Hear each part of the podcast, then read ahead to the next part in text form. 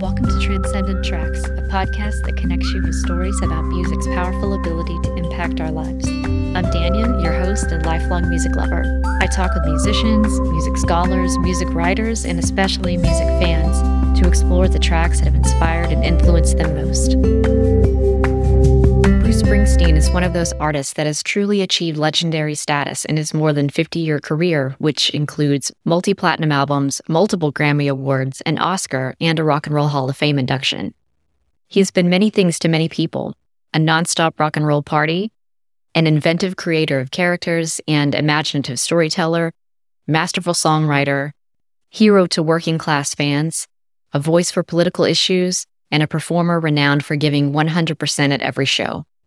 Both as a solo artist and with the E Street Band, he's ventured into different genres and has never seemed afraid to step off the expected musical path while always seeming to maintain a sense of humor about it all. It's well known that the love from his fans runs deep, and each one has their own Springsteen story. Today, I'm talking with David Burghardt about his personal connection to Bruce's music.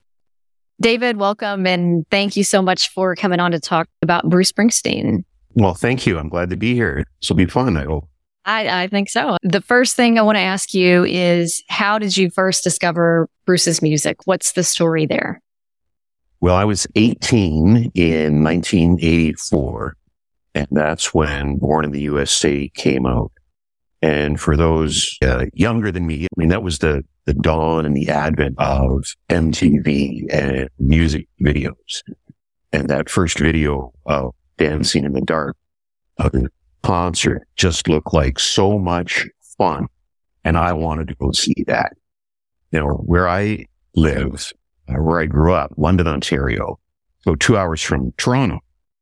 And so it's July or June 1984, walking downtown in our city and the record store has a sign out front. Springsteen tickets, Toronto next week. And I don't know what they were like $20 or $25, something oh, like that. And I, oh, this is great. So went and bought two tickets the week before concert in Toronto for face value. Went to the show with a friend of mine and exhibition stadium in Toronto was a giant football arena and Springsteen was playing to half of the stadium. It was just half.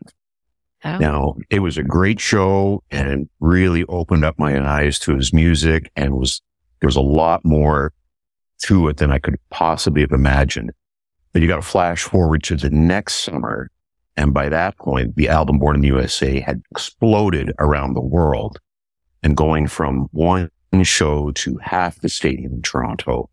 He played three shows to the full stadium, all sold out. And I remember having to line up overnight outside a record store to get a wristband and then line up again to try and get the tickets. And it was just, it was just crazy by the next year. So that, that first concert was really my, big introduction to Springsteen.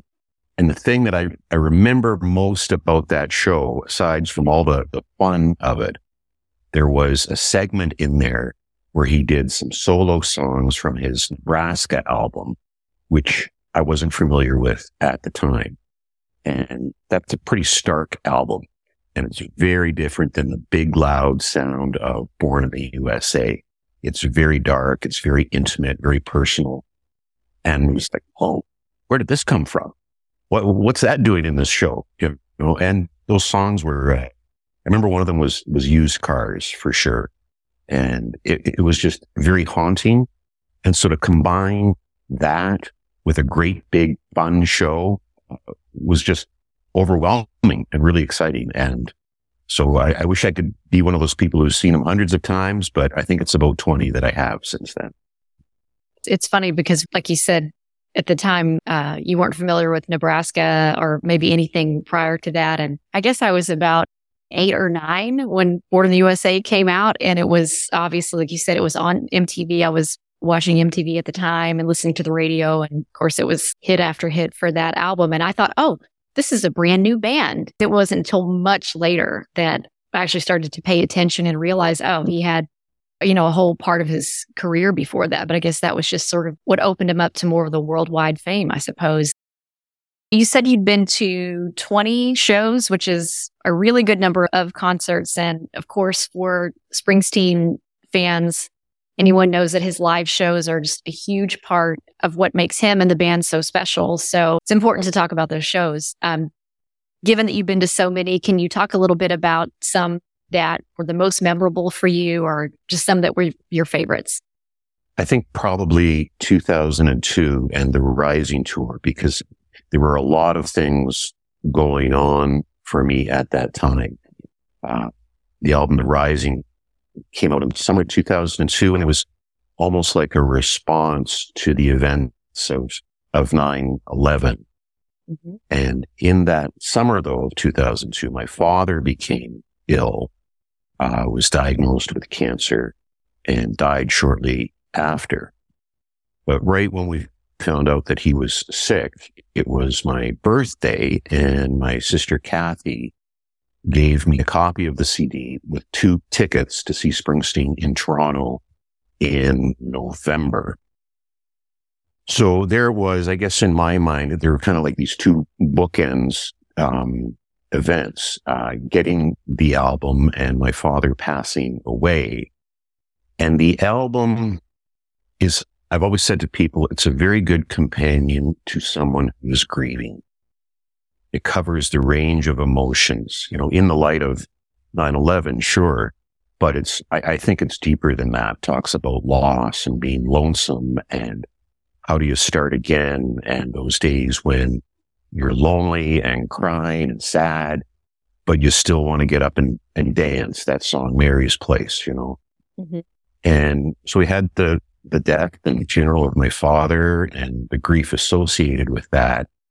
And having that on the calendar of three months out that a Springsteen concert was coming up was something that really helped me, you know, get up in the morning. And what I would do is get up and drive to work like an hour early just so I could listen to that whole album every morning on the way to work as it goes through all those stages and, and aspects of grief. So Kathy and I going to see that show again in Toronto uh, in 2002 was just kind of like a, a cheer of we've made it this far, getting through our grief. And because Kathy and I are very close and certainly close to my father, it was just, it was just one of those moments where the whole spirit of music w- was alive and inside of us. And it was such a, a, neat show because there were a lot of new songs and, and sometimes when artists play new songs, kind of takes a while for the audience to fully embrace them and, and, and take them in. But I don't think that was the case with The Rising. I think once people listened to it once, it just found a way into their hearts it, it was just one of those albums that it opens up to you immediately. And it just ends so beautifully with My City of Ruins and Boat Rising Up. And it's just so emotional, but giving strength that with whatever tragedies we have in life, you know, I have had mine and I think the passing my father, other people I don't know, but I don't think any of us have to go too far before we find some amount of heartache in our lives. But that the album of the Rising says that even with all of that, the anger and frustration and hurt and tears, there's still a reason to rise up and, and keep going and keep trying, which is one of the reasons why the whole canon of Springsteen music to me is, is so good and so valuable. There was one show that I went to in Rochester, New York, but I couldn't find anybody to go with me. But going to a concert by myself was a little bit different. You know, not there with someone to cry and hug with and dance with. And so it was a unique experience because the people around me, uh, became for at least those two and a half, three hours, we became a, a little community. There was a fellow from Scotland that I met. There was a couple from Toronto. There was somebody from New York City there. And we were all just there enjoying the show. And it was a very intimate feeling and the fact that you know I'm meeting new people here, and we've all got our own Bruce stories. The one guy coming from Scotland, like what what a trooper! Here I thought driving you know six hours was a big deal, but he flew across the ocean. And probably the other one that really stands out in my mind I'm also a big Chicago Cubs fan. And on the 2012 tour, it was announced that he'd be playing at Wrigley Field. But that was like obsessions colliding. So I had to go to that show. And I mean, I love Wrigley Field. It's a, a beautiful place, most beautiful ballpark I think has ever been created. And about a third of the way into the show, I just had to get up and and walk around the stadium and the stairs and all that beautiful ironwork and everything while the show was going on because it was just a lot to take in. What is it you think that makes those live shows so special? I think it's probably his, his personal work ethic that he absolutely wants to deliver on putting out the best show that he possibly can. Could have easily started to trim the shows down, but I, I think he really wants to register with people that, that this show for you tonight isn't going to happen anywhere else. I've come to your town and I'm going to give you this show and it's going to be special. You know, I think probably growing up with a tremendous means, the value of that, I think he, he's very generous to be able to put that across. Are you one of those folks that are a strictly a Bruce and the E Street Band fan, or are you also a fan of his solo work as well? And have you been to any of his concerts in recent years where it was just him? Sadly, I've not been able to get to any of the, the solo shows, but I really do like that music as well. And it's the, it's like the full range of, of Springsteen is that you do get the great big rock songs, but then you get very intimate and and quiet and thoughtful pieces as well. And the solo stuff, like Devils and Dust, certainly Nebraska, The Ghost of Tom Joad, those albums are really going to make you think and are probably a little harder to get into. Mm-hmm. And I was thinking that even something like Tunnel of Love, I mean, obviously you couldn't put it in the same category as those more, you know, spare and intimate sort of albums, but I guess that was a little bit of a departure. That was what was that right after Born in the USA, I believe. It was. Yeah. And that album doesn't always get a lot of love, but it's one that I really come to appreciate as well. And I think that's some of the irony that he demonstrates. It's okay. It's maybe a song about love. You know, there's not one sappy ballad on the album at all. No. Looks at the hard aspects of love and, and failed love and you know, a single mother and spare parts and the struggles that she's facing or the, the love of a father and walk like a man and, and looking at your father and knowing that, Hey, I've got to be a man now and I'm not a, a child anymore. And so it's not a, a, a childish or sappy approach to love songs, but a very mature and haunting and brilliant disguise, you know, is, you know, are you falling in love with me or do I just have a disguise on? I mean, that's a tough question to ask for anybody starting a relationship. And, you know, it's, it's a long way from uh, pop music, that's for sure. But it, it just seems that, you know, you could be listening to it and singing along and not realizing what you're saying. The songwriting there, I just love it. So clever. We've talked a little bit about albums. And I know a hard question always are what would be your favorites? Normally I would, I would ask somebody to pick a favorite or maybe a couple of favorites, but given who we're talking about, I will ask it this way.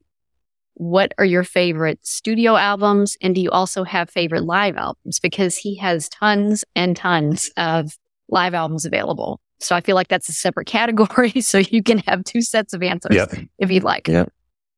Well, I think the album The River doesn't quite reach uh, the attention that it that it deserves. Born to Run, which is fantastic. Darkness on the Edge of Town, which is fantastic. But with the river, I think he starts to push back against the stereotypes of what people were expecting of him because there's a tremendous variety on that album because there's some pretty creative tracks there, like Drive All Night, which is sort of a, a long drawn out jazzy sort of piece. There's a, a, a bit of a country with the wreck on the highway. There's still the rockers on there. So it's kind of like him saying, okay, you think I'm this? Well, I've also got that. And he really starts to demonstrate the breadth of his musical ability and interests.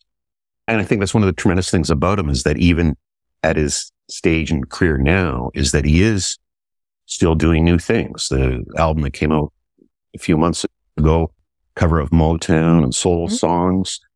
I, I'm not going to say that's my favorite Springsteen album, but I give him credit for doing it mm-hmm. and his whole exploration into folk music with the Seeger Sessions.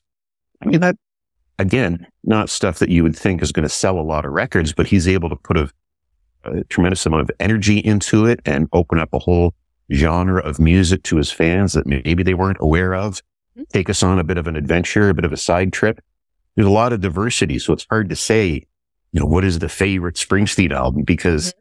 there is just so much diversity there. And um, one day it's going to be the river and another day it's going to be the rising and another day it's going to be wrecking ball or something, you know, so pretty hard to pin down.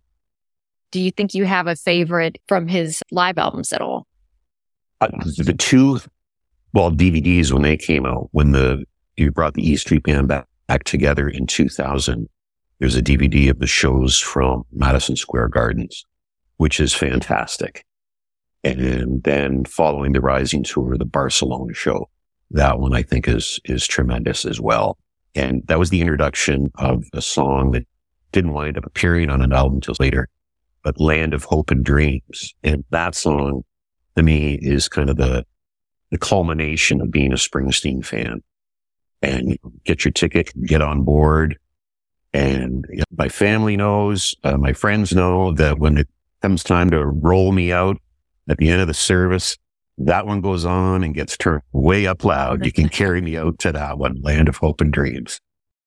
So we've talked a lot about this album and that album and this song and that song. And there are a lot of people who maybe don't know a Bruce Springsteen song other than, I don't know, Born in the USA or Dancing in the Dark. So let's, we'll reel it in a little bit. Yeah. For someone who maybe doesn't know, what would you recommend as a starting point?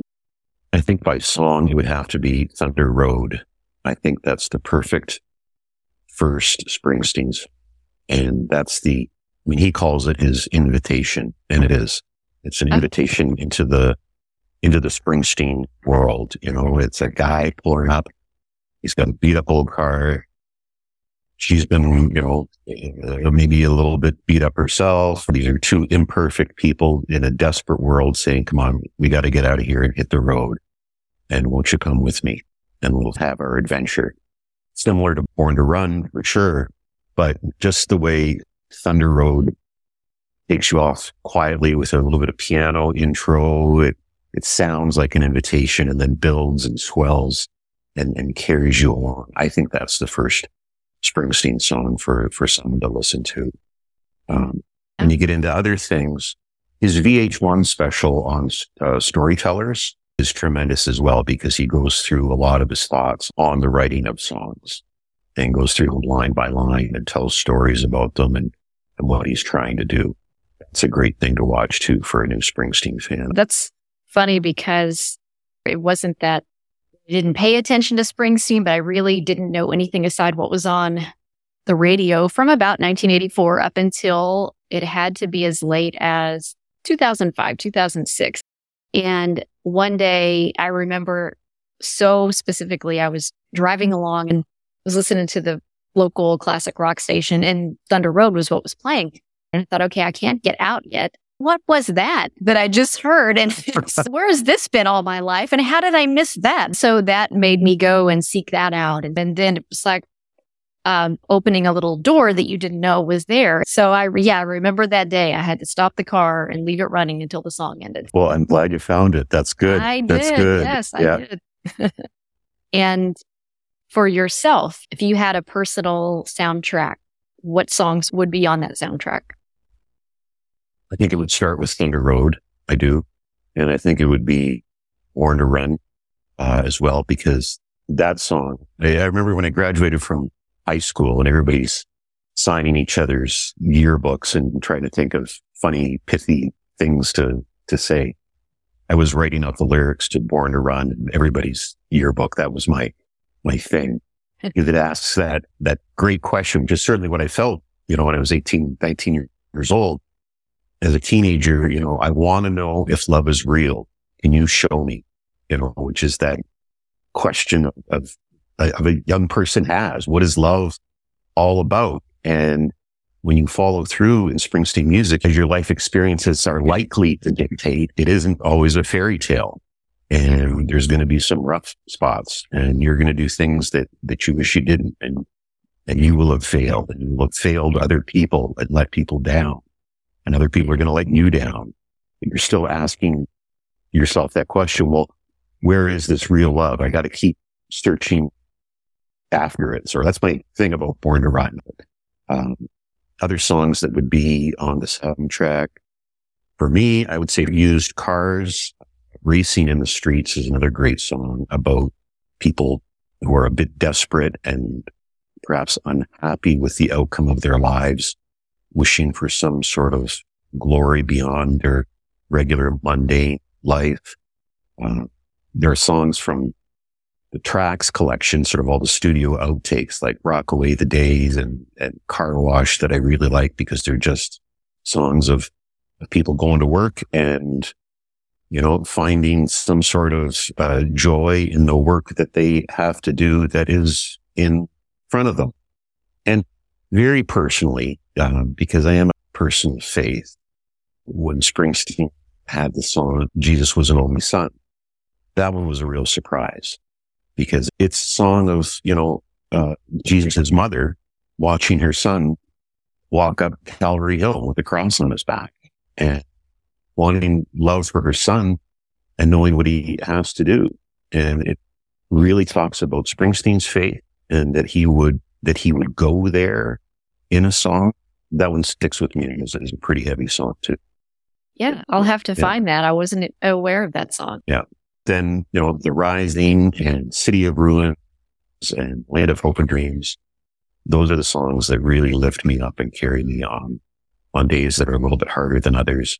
We can still find celebration in life. And with all its tragedy, we still live in a beautiful world, thank God. And there's a lot of reason that no matter how bad or hard life has been to you, no matter what mistakes you've made, you're still entitled to a ticket on the dance floor, which is why I'm so close to Springsteen's music, I think. That actually kind of segues into the next question I was going to ask you, which is you've been a solid fan for what, about 40 years at this point. So yes. what makes you keep coming back and sticking around for that many years through all his phases and stages? Um, I, I, think that I, what I appreciate about him as an artist is that as he's grown and advanced in years, so is his subject matter, you know, and, and the last album, Letter to You, is about someone who's, you know, a little bit older and having to say goodbye to some friends who they've lost along the way. And that's happened to me as well in the last couple of years. So as the subject matter changes, it still seems to remain relevant to whatever I'm going through in, in my life. And in that way, I think, yes, I've got a, still got a good friend in this guy that I can be listening to his music and, and he's going to help me sort through some of my thoughts on what challenges I have at this point. And somehow through Bruce, you know, learning about Woody Guthrie and then of course all the folk music of Seeger sessions and America's songs back in the 1800s, what those songs were and how there is that musical folk tradition of not just covering a song, but taking an older song and trying to reapply it in a modern way, which I, I think is another aspect of his music that is just so wide and broad that there's a lot more there than what you first think of. And, and one thing I think is truly uh, admirable is him talking about his issues of depression and mental health for anybody with any sort of issue of depression or mental illness that you know, even a person who achieved the tremendous success he has to have a nervous breakdown on a beach one day and be rescued by a stranger is pretty humbling. Wow. And then to share that story with people, I, I think is remarkable. All the things we've all been through the last few years, shutdowns, lockdowns, come downs, bring downs, whatever. You know, uh, we all need to be a little kinder and gentler and a little more aware of each other and anything we can do to be supporting and lifting each other up I think is a good thing. Again, that's not a musical statement from Springsteen so much as it is him telling one of those stories of all the stories that he could tell to tell that one, uh, and, and making himself that vulnerable to people, uh, I think is very brave. And I'm grateful that he has done that. Thanks so much for listening. Be sure to follow or subscribe in your favorite podcast app to stay up to date on episode releases. And if you have a friend that you think might enjoy this show, please share it with them. You can find links to episode resources in the show notes. Thank you again for joining me for Transcendent Tracks. I'll see you next time.